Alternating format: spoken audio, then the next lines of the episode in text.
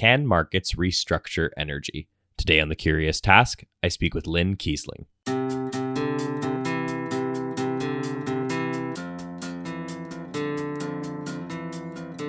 Welcome to The Curious Task from the Institute for Liberal Studies, where we explore economics, politics, philosophy, and other ideas from a classical liberal perspective. I'm Alex Aragona, your host, and today I'm speaking with Lynne Kiesling. Lynne is visiting professor in the Department of Engineering and Public Policy, co director of the Institute for Regulatory Law and Economics, and a faculty affiliate in the Wilton E. Scott Institute for Energy Innovation at Carnegie Mellon University.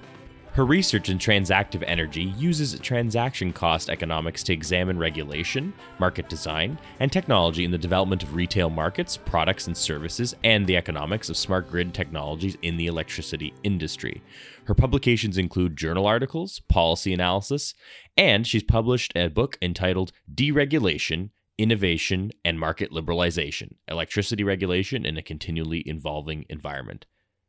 As a noted expert in smart grid economics, regulatory and market design, and retail competition, Lynne speaks to various academic, industrial, and regulatory groups about regulatory policy, institutional change, and economic analysis of electric power market design. Lynne, welcome to the Curious Task. Thanks for inviting me. So, Lynne, we base each episode on a question and go wherever the conversation and answers take us. Our question today is can markets restructure energy? But before we talk about restructuring energy and the current frameworks, I want to establish a bit more context. The first question is going to play a part in our understanding of how the industry can change. And it may seem a little elementary, but uh, let's let's start with some 101. Can you tell me how exactly the chain of energy delivery works? I think most people think of just power plants and then somehow their lights turn on. Right. But uh, how many steps are in this process of delivering energy? And then, of course, that'll help us understand how many areas there are for potential change. But walk me through how electricity gets to my house. Yeah, I think that's a great place to start with the caveat that I'm not an engineer, um, although a lot of the projects that I do, I collaborate with engineers. Um, so I've picked up enough to be slightly dangerous. Um, but the basic idea, and, and we're, I want to focus on electricity, uh, you know, because the, the category of energy is really broad uh, because that includes, um, you know, transportation fuels, um, the use of petroleum and, you know, oil-based, uh, oil-based energy products for uh, everything from making petrochemicals to making plastics, um, and so there's it's a, a, fairly broad category. But if we focus on electricity, uh, and I should apologize to to your uh, Canadian audience because a lot of my data are very U.S. focused, just because that's what I know. Right, no problem. Um, but uh, the um, uh, the use of of energy to produce electricity is about uh, depending on how you measure it, about a quarter to a third of all of uh, the energy use in the US. Um, and I think that's uh, roughly, very roughly true for Canada as well. Uh, uh, so yeah, you you're right. It starts with some kind of use of a fuel input, or I'm going to just call it a resource. You use some resource uh, to um, generate electricity and then stuff happens and you flip the switch and the light goes on. So how many steps are there in that? Uh, the first is the the generation portion which i think we'll want to we'll want to kind of zoom in on each of these and talk about the specifics uh, a little more. Mm-hmm. um, but just at a very high level you um, use some kind of resource uh, to generate the electricity um, and then it is transported uh, over a, usually the first step is over a high voltage transmission network.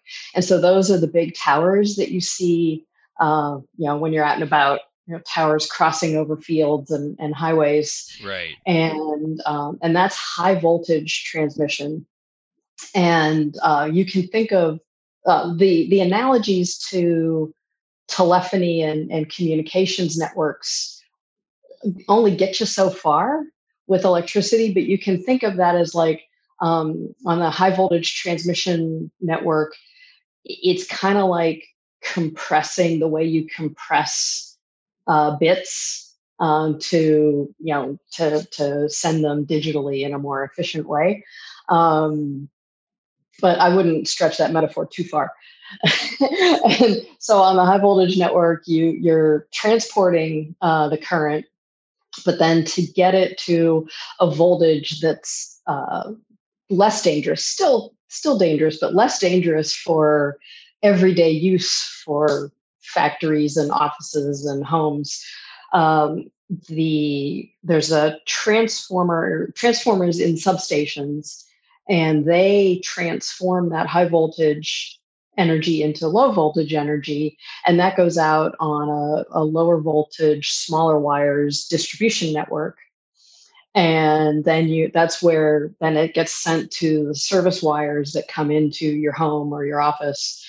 And that gets connected to um, to basically the junction box in your house uh, and that's why when you flip the switch light goes on. So physically that's what's going on a lot of steps and that's why i thought it was great to start there and i'm glad you agreed because it's, it's, really not just power plants and wires so, so, that's awesome. So i guess like one of the sort of quick follow-ups to that i was going to ask uh, as, as you were talking there it came to my mind is that so because as you just went through this isn't just so easy as oh you know something goes in light switch turns on that th- people should care about this ultimately because uh, people don't realize just how connected we are pardon the pun of course to this world of electricity delivery right? It's not just like one sort of thing going on and then especially with more electrical devices and things like that i'm you can't really go around anywhere i don't think today without being having a, a touch point or two with everything that's going on behind energy production and electricity. That's right. Um, and and uh, it, it, gets even more interesting than that. Your setup is perfect because um,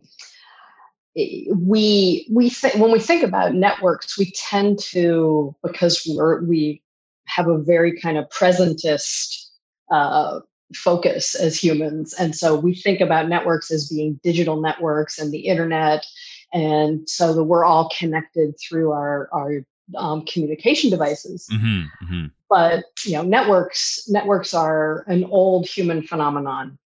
You know, you can go back, you know, and and just thinking about the kind of anthropology of human trade over the millennia, you can think of trading as a form of networks. You can think of um, uh, financial services and the, the growth of banking in Europe out of the coffee houses in Amsterdam and London right. as a network, right? And so, uh, you know, railroads, road networks, even road networks, and so so the electric system is an example of a both a physical network and an economic network and and one of the things that i think is really important and one of the reasons why we have so many touch points with this network is that it's that intertang- intertwining and entangling of the physical and the economic. Right.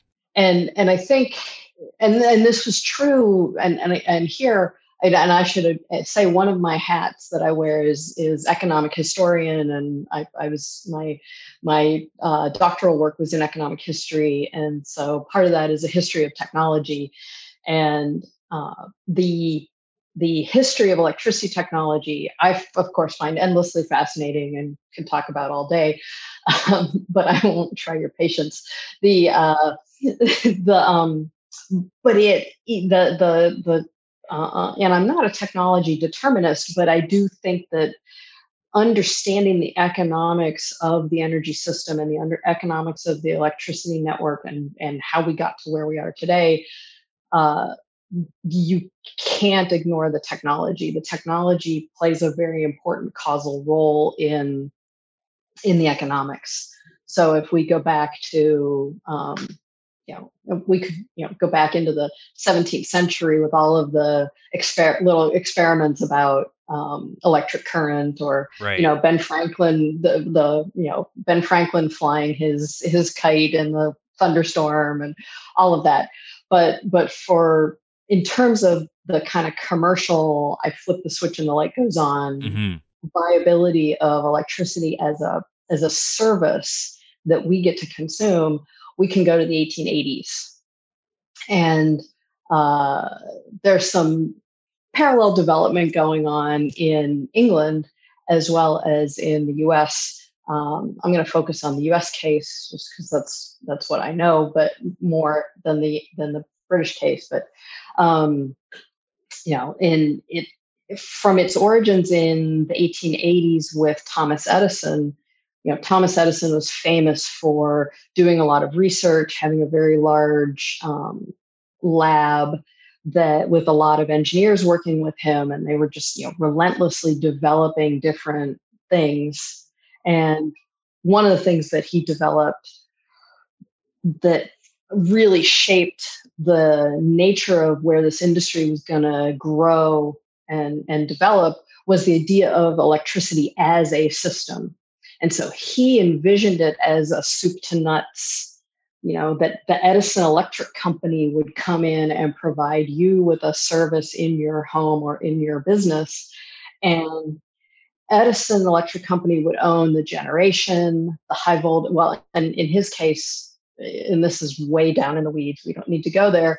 Um, his his vision of a network was very much a direct current network so within like a two or three block radius you string direct current wires and it's a lot more like um, you know like we think about the internet where you're just kind of pushing you know you're kind of pushing current right. in a direct line um, but he so his idea was the generation, the wires, even the fixtures inside the home, all of that was part of the system, and that he was going to come and offer you a package. And, and so, this idea of what economists call a vertically integrated company, right. where you have multiple steps in the supply chain and they're all being provided by uh, within a firm as right. opposed to having the generation company, the transmission company, uh, the retail energy supplier, and that you contract with each of those. So vertical integration within a system is very much a characteristic of the technolog- of the technology and of the vision that Edison had in building this. And so we, you know, we have that to this day that was going to be my next point, which is excellent uh, because that's one of the things as you were talking that I thought of is that I read in one of your papers that like although of course we don't have for instance uh, Apple Energy coming into our house directly vertically and them owning every step on it this is still that template you sort of just outlined is still what we're experiencing today right? It's it's a very vertic vertically oriented uh, way industry and how, of how, how, we that we get our electricity from. But not only that you talk about that it's also a, a very one directional industry and that's the sort of mentality the whole thing is. So let, let, us indeed dive a little deeper into the, the verticality we have today and also this one directional uh, adjective that you, you, you attribute to it as well. Sure. Um, and, and that really does get us to some of the most important and profound technological changes that are happening right now mm-hmm. uh, and that will and that will shape our our interaction with the energy systems for the next you know for the foreseeable future um, this system is very one directional in the sense that generators generate. Um, and we can think about it as the, the vertically integrated firm, um, you know, starting in the 1880s, and then you know they the industry grows just just um, because lighting, electric lighting was was kind of a holy grail, right? The the search for high quality lighting was something that had had been animating the, the minds of inventors uh, and entrepreneurs for at least a century. Right, right. It's just candles just don't cut it. Um, you know, if you if by the 1880s, you know, you have these growing um, industrial factories, and how do you how do you provide lighting within these large buildings became a real problem. Uh, and then within the home, of course, you have like whale oil lamps uh, in the 1830s, 40s. Uh, they provide a bright light, but they're kind of smelly and uh, fire risk, obviously. Uh, then you get kerosene that replaces the whale oil. Um, and that's when that kerosene is really the beginning of our use of petroleum energy. Um, the other the other thing that of course is important in an energy sense here in the 19th century is the use of coal to fire steam engines to run all these industrial processes. Right right. So, separate energy question but um, but then you know kerosene lanterns uh, or or if you're in a city you could have the infrastructure to run gas lighting into the premises um, but you know all of these lighting sources have their pros and cons. And so electric lighting was really kind of seen as a holy grail. And um, and uh, the the idea edison's idea was to have this vertically integrated what started as a lighting company and then in the early 20th century they became lighting and power companies as um, more of these industrial factories switched over from belt driven machines to uh, machines run with electric motors. So that's very interesting. Sorry to interrupt. I just want to make sure that yeah, this distinction is clear. So like um, because I think we we a lot of people like because a light bulb is a symbol of electricity, so people don't make that distinction. So that's very interesting that, you said like this was ultimately all about delivering the product of lighting at the beginning, and then it sort of brought into this idea of energy as a one directional vertically integrated thing as well. So that that right. that's very interesting. Okay, got it. So yeah, it starts with lighting, and then by the early 20th century, it's growing into providing lighting and power. Mm um, and and there's some other interesting economics of that but the but the one directional thing is very much part of this system vision that generators are generators and this vertically these vertically integrated firms are going to own the generation assets the wires assets and then the meter at the premises. Um, and initially, you know, the the um, energy use wasn't metered. You basically paid a subscription to the Edison company. But then by the 1890s, uh, you start developing the meters with the spinny, you know, like rows of five or six spinny dials. Right. right? Yeah. Yeah. Um, and and there are a lot of places that to this day still have those, but that's like bleeding edge 1900s technology. Um, that's a, a, really old mechanical technology. Right. Um, and and so the idea of the system is that as a in in your home or in your office or in your factory you are a consumer of electricity. And so there's this one directional flow of current from the generator over the wires to the end user. And and that uh, that's that that flow gets built into the architecture of the network. Okay, that makes a lot of sense. Yeah, the other thing that happens, um, and this is a really important part of the economics, right? This is the late 19th century. So when you think about you know your economic history of the late 19th century there are a few kind of big themes you think about and one is big right so big factories big industry um, you know economies of scale uh, the progressive era, right? We think about trust busters, right? Big financial firms. And so one of the things that that the innovations of the 18th and 19th century culminate in late in the 19th century is the ability to build and to do economic activity at much larger scale than was ever possible before. And, and electricity is the poster child for that so like under in in this uh, and i'm not saying this just because we're in a in our cross-border conversation but one of the most important uh, developments in the electricity industry in 1896 was the construction of the um, the generating company at niagara falls. And so there's you know power on both sides of the of the us canada border but the the turbine halls underneath Niagara Falls are harnessing all of that energy, that all of that potential for work that's in all of that massive amount of water coming over the falls. And so they build these turbines because the way you get electricity is you use the water to push the turbine so that the turbine rotates and it's rotating in a you know, it, it's constructed in a way that when it rotates it gives off electrons and so that's how you get the current and, and push the current. Um, and the turbines underneath Niagara Falls are twice or like 12 feet high. They're twice as tall as a typical person.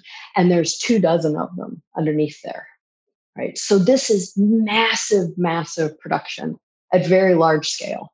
Um, there's some changes in the transmission technology from Edison's direct current to what's called alternating current. The way um, the way electricity flows on a network, it flows as basically three offset sets of sine waves, and um, and that enables you to transport electricity much longer distances without losing as much as you go.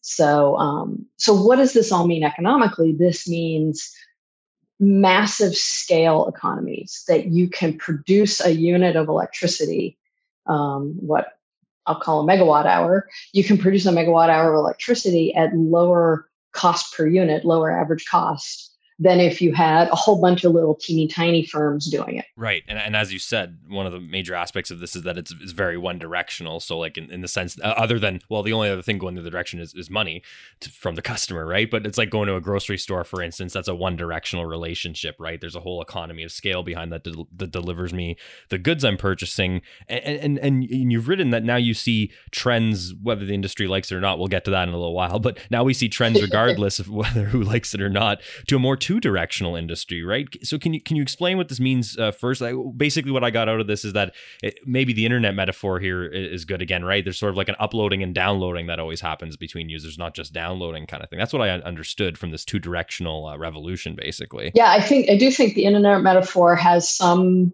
relevance, although I, again I wouldn't push it too far. Right, but, right. Um, the one one important piece of the puzzle before we talk about the potent why why bidirectional becomes important is um, this this economies of scale and then um, some other some other economic characteristics uh, creates a lot of concerns by the turn of the the turn from the 19th to the 20th century creates a lot of concerns that um, even in cities like Chicago where um, you know you at any there at, at its peak actually i i i think um, at its peak in chicago there were as many as 70 electric companies hmm.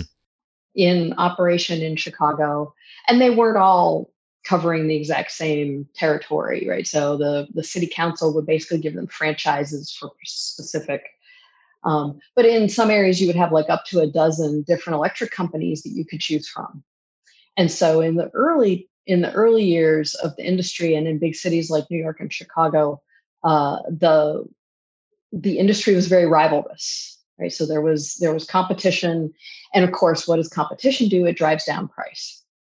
And so, at, you know, you think as a consumer, you're like, "Yay, that's great, driving down price." Um, the challenge in an industry like this is that it's a very high fixed cost industry.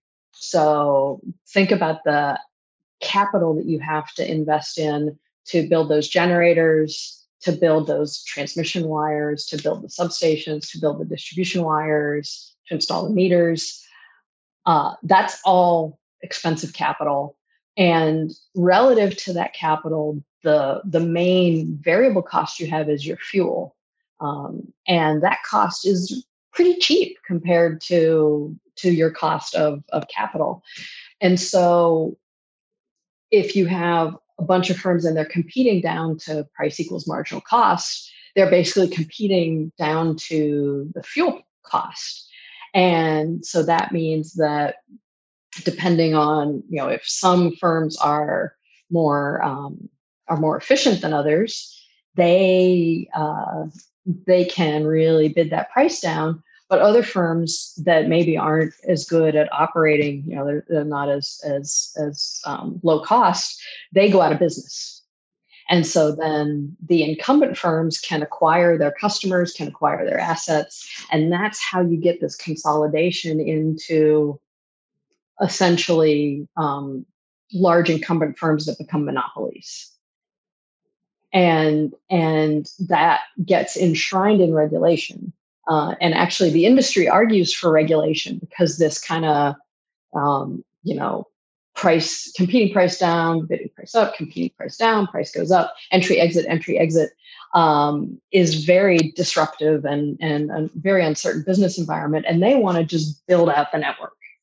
And so they're like, okay, we'll take regulation if in return you grant us a monopoly. Classic. And so that's the kind of Faustian bargain of regulation. Right. Um, but what that means is, and that starts in the US, that starts in 1907 at the state level in New York and, and Wisconsin. And by the 1930s, almost every state in the US has a state level public utilities commission regulating electric companies as these vertically integrated utilities. And so that basically um, encases that business model in amber it kind of freezes the business model and says, okay, this vertically integrated generation, transmission, distribution meter, right? That's the business.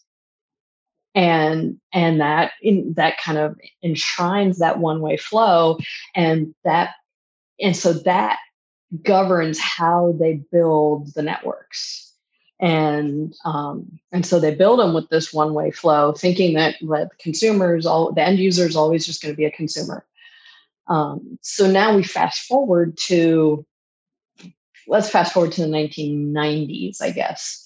Uh, you know, in the 1970s, we have kind of the oil, high oil prices, and in the U.S. we have uh, wage and price controls and energy, you know, kind of the the energy crisis um, that leads to more research into things like solar solar panels, solar photovoltaics.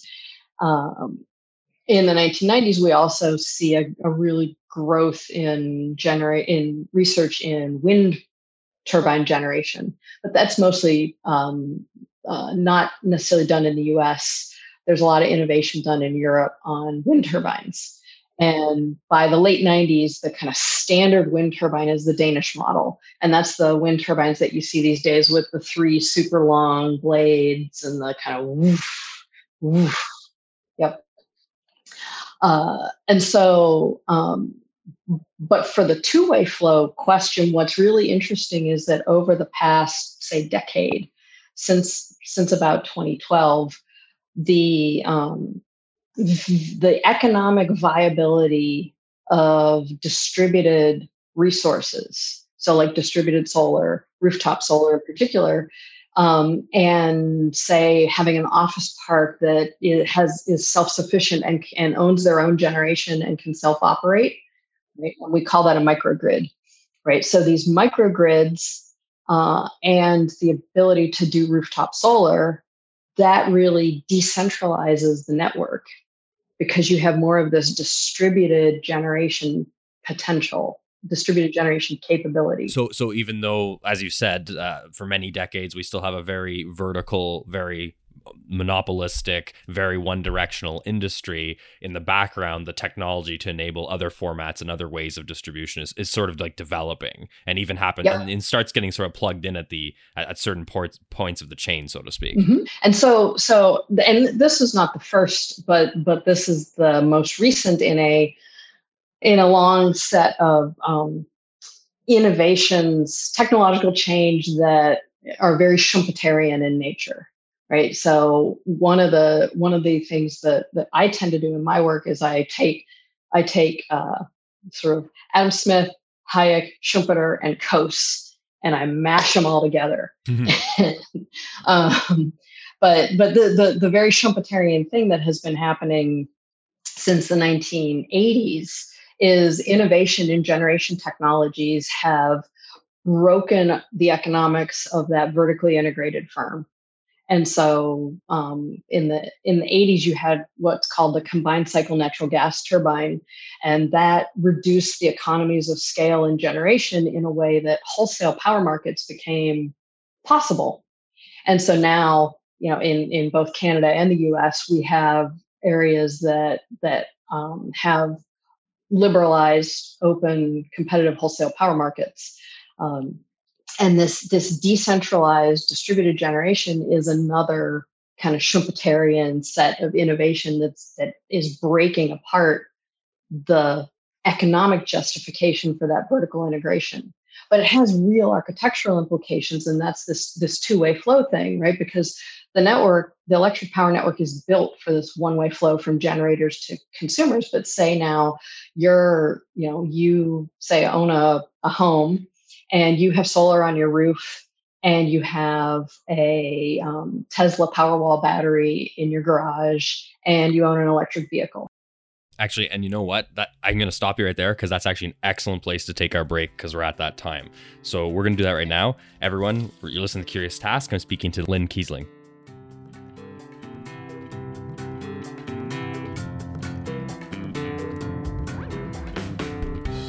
The Curious Task is a podcast from the Institute for Liberal Studies. Feel free to send us questions and feedback to curioustask at liberalstudies.ca. A special thanks, as always, to our supporters on Patreon, including Christopher McDonald, Daniel Beer, and Danny Leroy. Remember to like us on Facebook, follow us on Twitter at The Curious Task, and rate us on Apple Podcasts or wherever else you're listening to The Curious Task.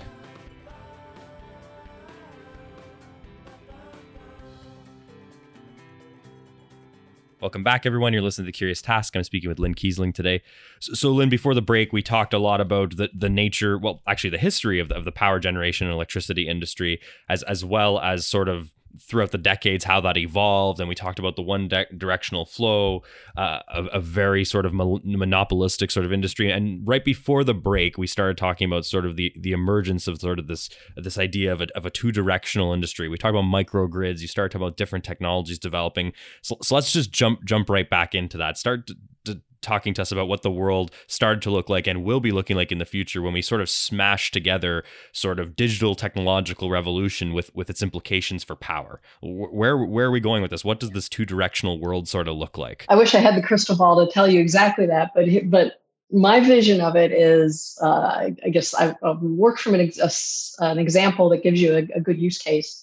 Um, you know, suppose you have a uh, you own a home, so you have a roof that you can you have rooftop solar on, you have a Tesla Powerwall battery in your garage, and you own an electric vehicle. Um, and so you've got the plug in in your you can do the fast charging. Um, and so uh, once you have that, you could, in theory, be completely self-sufficient and just go off grid, right? And and so tell the tell the the wires company, the, the electricity distribution company, you know, I don't need you anymore. I'm right. out here. Right. Uh, and I think they all they all live in fear of that because that you know then all their revenue goes away. Um, my argument is always, well, if you have these expensive wires network assets uh, and you're worried about your customers leaving, give them something to do that they can get value from and what's something that you can do if you have all these assets you, you know on, on, days when it's really sunny and especially if you have a battery storage um, you know, which is becoming more and more economical over the past two years even um, you can basically um, store up energy when you're not using it and sell it to other people.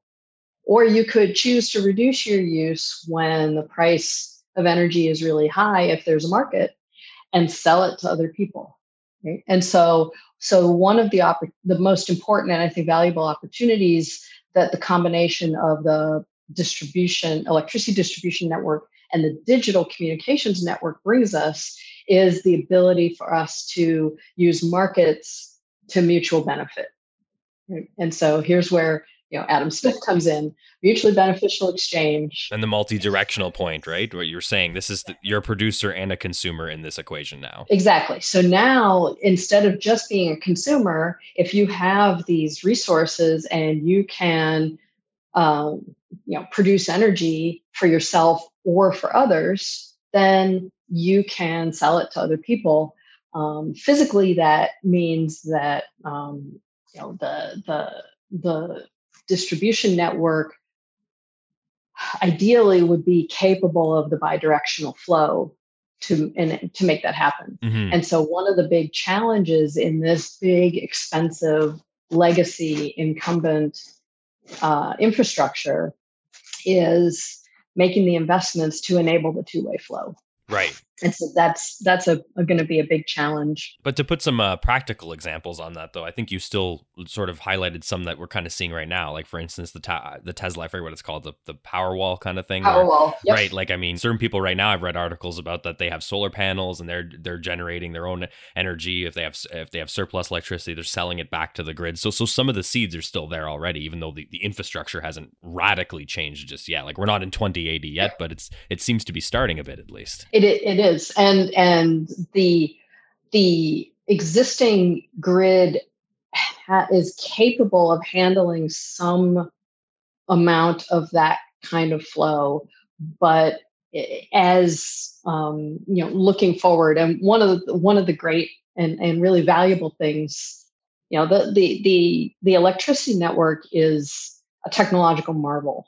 It is a, right. just a complete technological marvel. And i think a lot of the very careful and thoughtful engineering that that goes into it um, you know part part of that usually involves a lot of kind of long run planning. And so if you look down the road and try to model out some scenarios okay we're maybe at like 3% penetration of renewables right now. What happens when we get to 10% or 20% or 30% uh, is that going to break the grid? And and so i think that's the that's the main concern is investing for a future that mm-hmm. what what in the lingo we call a high DER, um, you know, a high distributed energy resource, a high DER future, and and so I think that's the big challenge. Um, the uh, another another big challenge is that because this has been a regulated industry for you know 110 years, uh, the it, well, as consumers, we have become habituated to paying a regulated price that stays the same all year, right. every day, right? That fixed price that reflects the average cost of average cost of the electricity.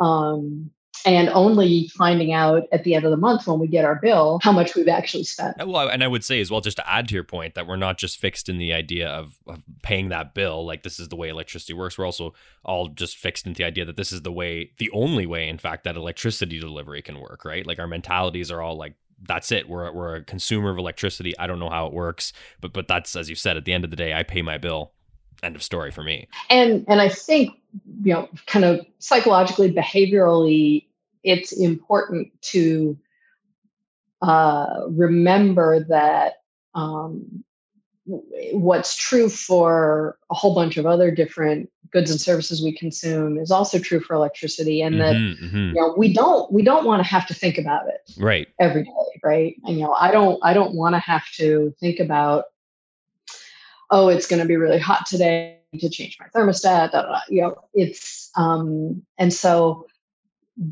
one of the one of the big challenges i think is that the this is so in the middle not just of changes in technology but changes in mindset. And so the you know the, the traditional mindset is very much thinking about the consumer who has to actually go physically and adjust some mechanical thermostat to change the temperature to save energy to save money um, but the beautiful thing about digital technology is that we can automate a whole bunch of that. You know, and whether it's like um, you know the Nest thermostat or the Ecobee thermostat that builds in automation, or even if you're if you're um, more willing to do the work, you can if you have a digitally enabled uh, thermostat or digitally enabled appliances that have an IP address like um, you know new refrigerators all have ip addresses. Yeah and so you can connect them to a network um, and you can use if this then that for example to set up you know a whole bunch of conditions in which you can change the operation of the devices in your home to change how much energy they use to save energy, to, to save you money, whatever your objective function is. I think it's interesting to note on that point, though, actually, that that a lot of these things have been developed just from the perspective of not changing the energy industry yet, but but mostly for just from con, you know consumer convenience, right? The Amazons and the Apples of the world. That's kind of the perspective they're coming from. But it's interesting to know how that will at some point by necessity converge with our conversation which is the the energy industry as a whole for that sort of bottom up consumer wants to adjust their thermostat from their office sort of convenience will eventually become an engine of efficiency for all the things you're talking about. Yeah i think that's exactly right. And it's it's very much a bottom up uh, and and you know putting putting on my historian of technology hat again that's that's how that's how technological change always happens right? These the building of the electricity system happened in a very bottom up way. You know, it started with, you know, this company building this set of a distribution network in this neighborhood. Right. And then others doing it over here. And and and eventually you know, we stitch them all together. And we, whether it's through regulation or through contracts, we uh, develop ways to interconnect uh, networks and and contractual means for being able to transact power across these what used to be separate. So it's very much bottom up.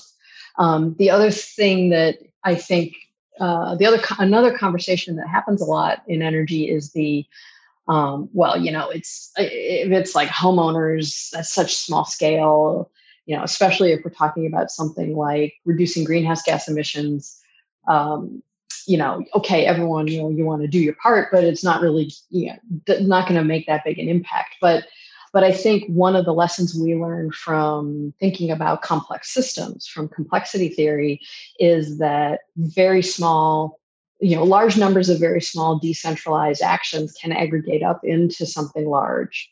Um, but there's also a lot of um, a lot of other uh, a lot of other activities that this digital technology enables. So, for example, large commercial buyers of power, like um, you know people who have a lot of server farms, so technology companies, you know they uh, they buy a lot of electricity and they want you know as part of as part of their corporate brand and their reputation if they want to have that be um, you know low greenhouse gas emission electricity then they're going to go out and try to buy clean energy uh, whether it's renewables or or nuclear or um, and so you can get all of these different and, and that it can be more easily enabled by digital technology and for those larger buyers they can participate more readily in markets that you know and markets are digitally enabled coordination processes. And even back to that two directional idea right that if a business can turn electricity as a cost on the uh, as, as a cost on the balance sheet to even like a source of revenue by selling backup into the grid that's a huge thing too right? That's a, a whole new world we're sort of stepping into when it comes to that. Exactly. And exactly if if you can think of you know um, let's say you, and I think Google is a good example of this. You know, Google owns a variety of different um, wind farms. Uh, I think they own some battery storage, uh, large scale battery storage. They may even own solar that I'm just I'm just not aware of. And they can use that for their own purposes, but then also sell that. Mm-hmm. And um, and so that ability to be both a buyer and a seller, both a producer and a consumer, is happening at a lot of different scales. Right. right. And and it's it, what's what's important. It, and if I think if you think of it in terms of layers, right? So the bottom layer is that physical layer, right? So the the distribution wires, the flow of current, um, and and you know kind of re-architecting the distribution network to enable better enable the two-way flow to enable more capacity for the two-way flow. Um, and that's actually a really complicated piece of engineering. Um, and it involves all sorts of stuff that uh, that i'm not enough of an engineer to to know a lot about like reactive power and voltage regulation and frequency regulation and the fact that um, you know big steam turbine fossil fuel generators give the network inertia. But if you re- rely more on renewables, you lose that inertia. And so, what do you do? You know, what are the effects of that? So, the engineering challenge here is not small, um, but it's doable. And there's a lot of people doing a lot of really good hard work on on that. Um, but the, the thing that I definitely focus on, and this is where Coase comes into the story, is that um, these digital technologies that enable us to network, to be communi- connected to each other, and enable us to automate activities really reduce transaction costs. So things that we do, we used to do through vertically integrated hierarchical relationships and that we used to enforce through regulation, we can now at the margin shift more of that into market transactions with each other. Uh, I think you still want to have regulation as a backstop for things like fraud and credit worthiness and, and you know consumer information the, the framework for the whole thing but the framework and and so you know using using competition in markets and and the idea of having multiple producers and consumers uh, as a way of of essentially disciplining uh, you know doing doing some of the kind of disciplining activity that regulation used to do right? So so digital technologies reduce transactions costs in ways that make more market transactions more valuable to more people. Right and and so, so let me ask then um and of course as, as we were sort of saying earlier in the chat uh, it's one theme that metaphors can sometimes be be clunky but i'm trying to sort of tie it up a bit into a neater package if we can just to think about it because we've been unbundling it a lot. So when we bundle everything we've been talking about back together it, it seems that like if again and then we tie that bundle to sort of economic theory in, in a very light way. It seems that sort of what we've been talking about is that traditional ways of delivering electricity, the ones at least we've had for, for the past many decades, feels a little bit more sort of like, if you will, uh, more of like a, a, central planning, as you said, more vertically oriented approach. Whereas what you're describing in the future you might be heading towards is more like a, a as we were saying, a bottom up market oriented approach, right? Where we're actually seizing, uh, you know, opportunities with with other people helping to solve in a decentralized fashion like the knowledge problem and as you said actions right. on the margin. And i sh- actually i'm miss misspeaking because it's not really them per se either. We're really talking about their technologies their tesla power walls their their computers all the tech they have it's it's a decentralized approach to figuring out that that two-way and, and multi-directional distribution of electricity rather than eh, for instance canadian example ontario the government deciding that one crown corporation does this with a bureau of people who make decisions who, who shove electricity to your house. Sounds like that's sort of a central planning versus a markets discussion in, in, in a way if you stretch it to that sort of metaphor at least. Oh yeah very much so. And and in particular and this is this is where hayek enters the story and and something that i think is uh, is something that I focus on a lot because it's it's an aspect that's really missing from a lot of the economics of regulation and the practice of regulation is is really that focus on the knowledge content of prices right? So so market epistemology. And I think the um, the and, and, this is where the the area that that I work on um, called transactive energy is very much focused on this idea that at the distribution level where you would previously have a control room with a set of power system engineers and they're basically twiddling dials and stuff to make sure that because in in the electric power network supply has to equal demand in real time uh, or else uh, you have blackouts, or else um, it's very dangerous. Right. Two extremes. So yes. So um, and so so for both reliability purposes and for safety, supply equaling demand in real time. You know, within and again, because this this stuff all goes as sine waves, and so there's kind of buffers and you know there's a little a little buffer around that, but but pretty much within any five minute period, supply has to, quantity supplied has equal quantity demanded, and um, and the traditional way of making that happen is a very centralized control room approach.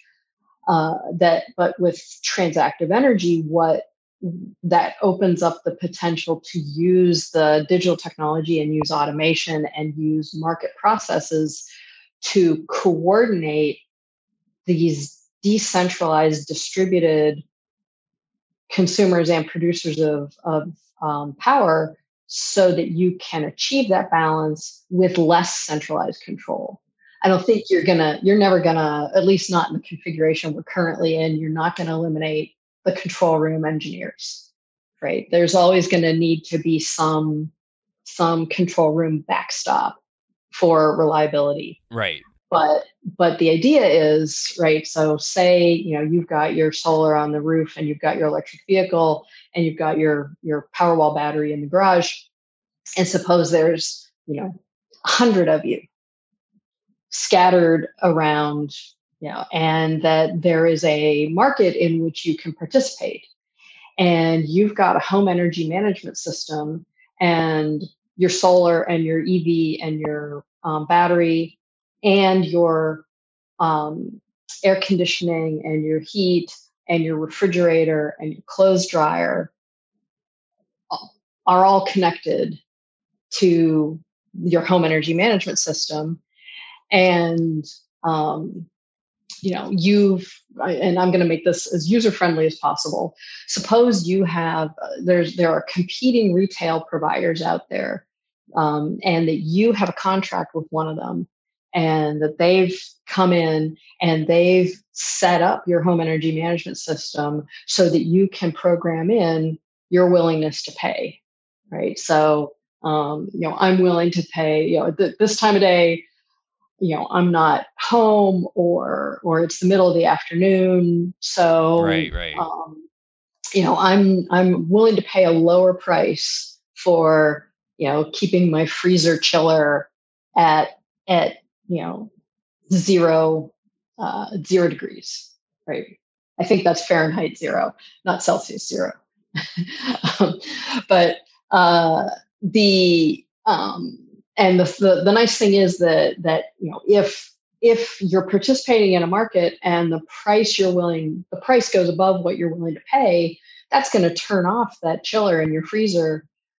But it's probably only going to be like you know five or ten minutes maybe half an hour and so the thermal mass of of the freezer means you're not going to you're not going to lose any consumption value. And if we multiply that over thousands of people, even hundreds actually, as you started with, this is where we start to sort of envision this world of people, you know, stopping their freezers for 10 minutes, maybe selling the electricity out of their Tesla if they're not using it at night, that kind of thing back to that multi-directional exactly. system and, and, and driven driven by markets. Um, I, I want to move to, to add to actually your point there and explore that thread. I want to put a little bit more of a practical spin as we ste- step deeper into this pond. You sort of mentioned that a company like sort of a, a home energy management provider could install some tech at your house or something like that. One interesting other thing that you, you've written about is um this idea that again moving away from the fact we get our electricity from the power company the way I understand uh, you talking about sort of the platform model of energy supply is this is sort of like akin to the way we would, for instance, take an Uber or do skip the dishes, that kind of thing, right? Like, so this is something you also see as as possible uh, that there are sort of these intermediary companies between electricity and us. Uh, that is to say, for instance, when I'm, I'm, sure everybody listening knows, but just in case you don't, when you take an Uber, you uh, everyone listening, you're not uh, taking uh, a ride from an Uber employee per se, right? The, the app is a connector, an intermediary between yourself and the transportation service. All that to say, you think this this is a, a practical view on on where this could go that more players enter the market even from a brokering perspective yeah i think that's exactly right that um uh, and I do think just for for kind of consumer convenience, there are a lot of people who may want to get the benefits of uh, lowering their energy bills or conservation or reducing greenhouse gases but they they want to do it in a way that's convenient for them because you know they want to live their lives. They don't want to be home energy managers. So um, so the, the idea of a platform business model is for the existing distribution utilities to basically be a wires company and to be the the, the language that's evolving in uh, in Europe and that we're you know starting to look at models of having now in the US is the idea of being a distribution system operator right? So have have the the wires company basically still own the wires because honestly there is still the economies of scale um, because of because of, of well economies of scale but also because of network effects that that the network still does have some of those natural monopoly characteristics. Like, and, like trains um, and tracks i guess right, right? Right. Yeah train tracks for sure. And and um, so having this still regulated wires company and having them be the distribution system operator. So they're responsible for achieving that supply demand balance and they're responsible for delivering the energy, or delivering power, delivering to um, to uh, to end users. Right. And but as a, a putting in that economic layer, then um, either they as the DSO or some market provider, right? If transactions costs go low enough, you could imagine a third party market provider or a couple of different market providers. You know, I participate in the alpha market and you participate in the gamma market, and maybe there can be transactions across those markets, right? But but in general, the concept is you have a market layer on top of the distribution layer, and in the market layer, um, you know, our devices that we all have pro, we, you know, they've got programmed in willingness to pay to buy and willingness to offer um, to sell. Right. And okay. so we've got we've got these trigger prices of how much I'm willing to pay and how much I'm willing to sell at and for for each of my devices and then that gets automated and um, and then it's it's really run more algorithmically right? And, and as we know as as that, that's more consumer driven and bottom up driven and and market driven that's more efficient as you said than a bunch of guys in a control room somewhere right? So this is sort of what we probably want to head towards if we actually see the industry being successful. Yeah i, the, I think the engineers uh, the engineers might take issue with with the argument that that that's better and that's this is a fight that i or, or a conversation that i have a lot because from their point of view it's about aligning the sort of system balance and the system benefits with the individuals. But this is where I think the the um, knowledge content of prices and the subjectivism that we get from Hayek is really, really important because um, I think the the culture in the electricity industry is it has embedded in it a tendency to think in terms of costs right? So it's a very cost driven right, right. economic model. Whereas once we start, because they, you know, if they think about what they're what they've been selling for the past you know, 110 years is this kind of plain vanilla electric service. Right. But now we have the ability to you know the the the the resource that we have actually have different value propositions by location and they can have different value propositions by you know are they renewable or not are they low greenhouse gas emitting or not um, and so so you've got much more heterogeneity in the resources and the the the um, the the thing that markets enable us to do better than regulation is to incorporate the extent to which consumers have subjective preferences. And, and I think that's the really important difference between, say, the conversation you and I are having and a conversation I would have with a control room kind of engineer, because there the, the focus is on minimizing system costs.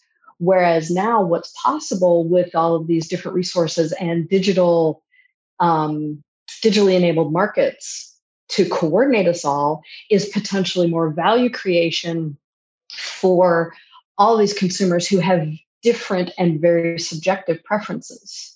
We now recognize that and incorporate that into the business model and into the market design which means more value creation right yeah like it, it, becomes more of like a like a service and convenience sort of models what the consumer is going to receive rather than just a utility uh, idea, so to speak. Like, you know, I'm, I'm thinking again, metaphors are clunky, but someone in charge of running the taxi monopoly in the city with the, you know, at, at the at the city council or, or on the the mayor's staff or whatever is going to think exactly as you said along those very rationalistic vertical lines. Okay, well, well, of course we know how many taxi licenses we need to give out. It's really about how many taxis are on the road. Taxi, taxi, ta- it's a taxi conversation. Whereas what Uber and all these other now companies are showing us is this is a it's it's a it's a ride sharing ride service service conversation and a convenience right. conversation. The consumers don't go out their doors in the morning saying, "Hey, I need I need a taxi." What they need is they need to get somewhere, whether it's a taxi or not from the state's difference. And I think it, it sounds very similar to what we're talking about here. Is this is ultimately about consuming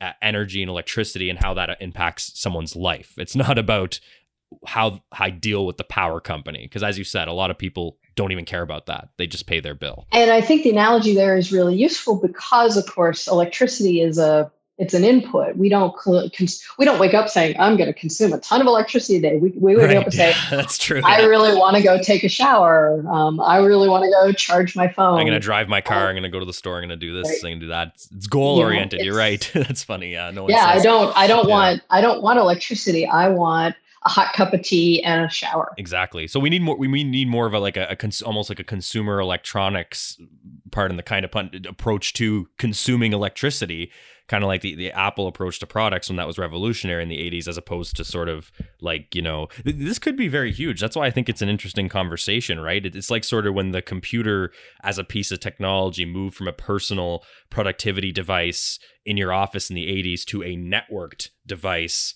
that connected the internet and, and on from there. I think it, it could be that drastic of a shift in, in terms of what th- this whole conversation is useful for. So so so that that that that is very interesting.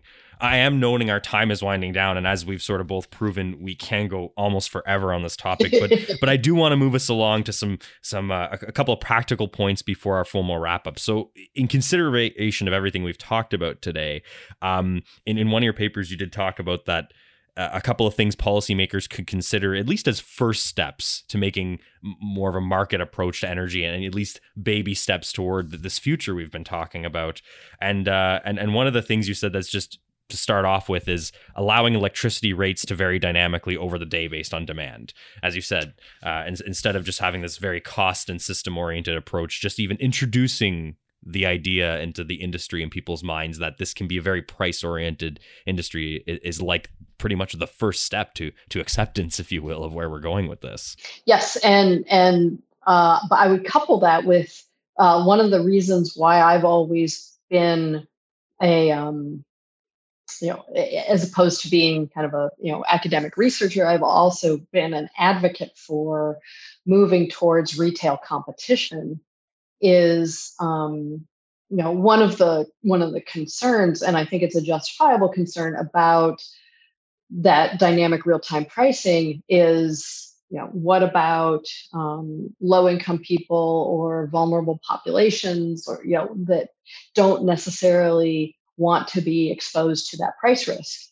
And so i think retail competition shows that um, you know in in a in a you know economic sense what we get is product differentiation right? So if i want a real time price contract because i am comfortable automating my devices to respond to prices um, and so i think that that can save me money i'll do that. But then if there are other people who don't want to take that risk there should be a, a retail provider who who offers a menu of contracts one of which could be real time the other could be fixed price or uh, like a peak and off peak time of use price so that you have particular hours during the day when you know the price is going to be high. Um, so if you have that menu of contracts available and people can choose, right, then you know that that you know that's an even even more fundamental first step. Yeah. And and one more point before the formal wrap up here is just I guess it's a bit of a speculation thing or maybe some advice from you, but so those coming at this from a a, a, a truly committed sort of a principled approach to markets, bottom up. Uh, ultimately, the technologies are tools that allow people to achieve that goal or, or that principle. As as classical liberals, market friendly libertarians, whatever you you want to say, how do you think people should uh, keep their eye out as we go into the future of, of this technological shift in, ter- in terms of competition? What what should we fear? How do we ensure that we don't end up just with a, a technological future of another couple of companies just running all this infrastructure? When, when Apple comes out of the gate in 20 years and said, we can install all the power management systems, that's probably going to be a red flag kind of thing, right? So, so th- other than that, how should we keep our eyes open as, as market friendly folks and as we go into this future? Because it can't just be about the tech. It can't be about the tech. I think it's and this is why you know when i when i think at a high level about the um, the economic approach that i take to these ideas it really is a mashup of smith schumpeter coase and hayek that um, that i think the fundamental uh, question is the um, kind of the harmony, I'll use a very Smithian word, the harmony of um, technological change and innovation with the institutional framework. And so I think, uh, you know, making sure that we keep a focus on institutions, um, you know, and for the past 110 years, the dominant institutions in electricity have been regulatory, you know, government, um, you know, government administrative regulation, and that one thing that we should pay attention to is not just the technology and the potential the technology creates, but that if we are going to enable the kind of the learning and the feedback effects that are what we get from markets, um, that what we need to uh, focus on because this is an industry that because of the network effects and because of economies of scale it is prone to market power and market concentration. So i think you know a fun always a fundamental first set of questions that i ask is um, is this creating an entry barrier right and right. so that's, that's always got to yeah. be the first question is is this creating an entry barrier for either uh, new suppliers, new producers, or for consumers where it's just it's too costly for them to participate.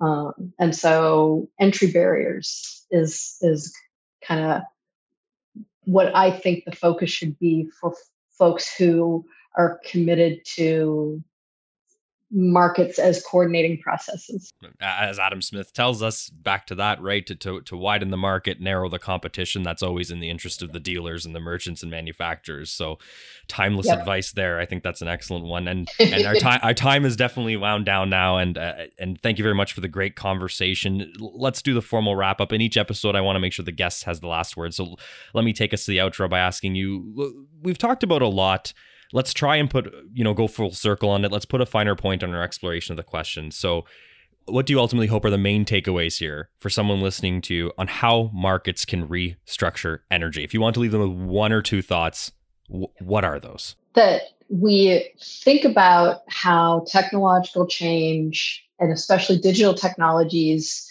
enable markets to coordinate a whole lot of very heterogeneous buyers and sellers of energy who are increasingly going to have very heterogeneous and distributed resources, and that we can achieve that decentralized coordination largely through um, prices and uh, digital automation. Lynne Kiesling, thank you very much for joining me on The Curious Task. Thank you for inviting me. I appreciate it. Great talk.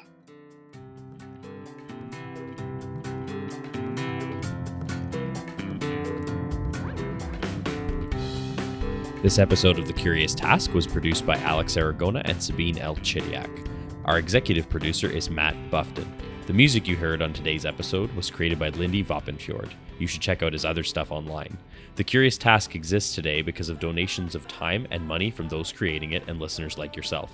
Check us out on Patreon and find out how you can support us and get access to exclusive offers. I'm Alex Aragona. Thank you very much for joining us on The Curious Task.